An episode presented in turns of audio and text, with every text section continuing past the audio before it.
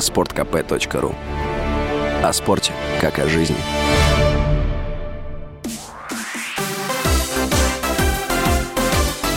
Новости спорта.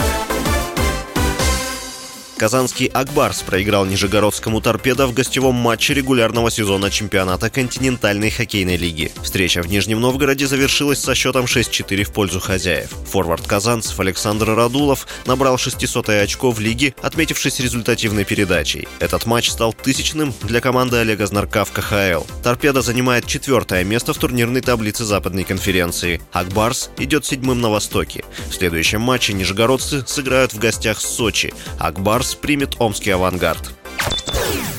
Нападающий Криштиану Роналду включен в состав сборной Португалии на чемпионат мира в Катаре, сообщается на сайте Федерации футбола Португалии.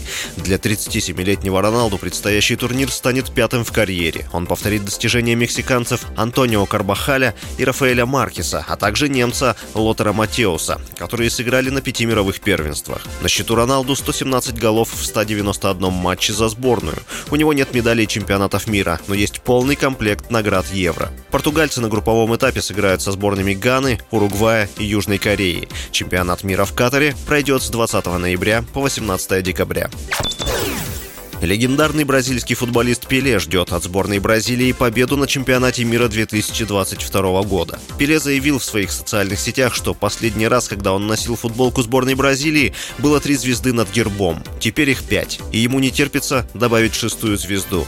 82-летний Пеле, выступавший на позиции нападающего, помог сборной Бразилии стать чемпионом в 1958, 1962 и 1970 годах. С вами был Василий Воронин. Больше спортивных новостей читайте на сайте sportkp.ru Новости спорта.